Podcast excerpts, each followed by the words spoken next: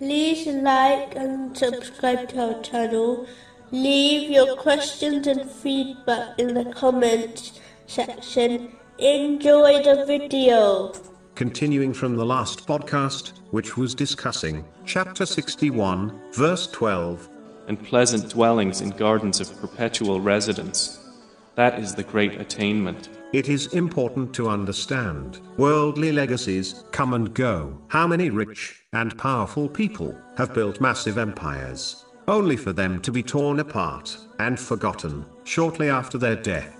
The few signs left behind from some of these legacies only endure in order to warn people not to follow in their footsteps. An example is the great empire of Pharaoh. Islam not only teaches Muslims to send blessings ahead of them to the hereafter in the form of righteous deeds, but it also teaches Muslims to leave a lovely legacy behind from which people can benefit. In fact, even after a Muslim passes away, if they leave behind anything which is useful and benefits others, such as an ongoing charity in the form of a water hand pump, they will be rewarded for it.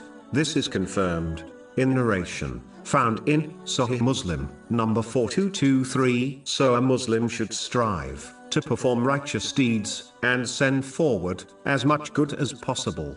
But they should also try leaving a legacy behind which will benefit them after they pass away. Unfortunately, many Muslims are so concerned about their wealth and properties that they only end up leaving them behind, which does not benefit them in the least. Each Muslim should not be fooled into believing they have plenty of time for creating a legacy for themselves, as the moment of death is unknown and often pounces on people unexpectedly. Today is the day a Muslim should truly reflect on the legacy they will leave behind, and if it is righteous, they should praise Allah, the Exalted, for granting them the strength to do so.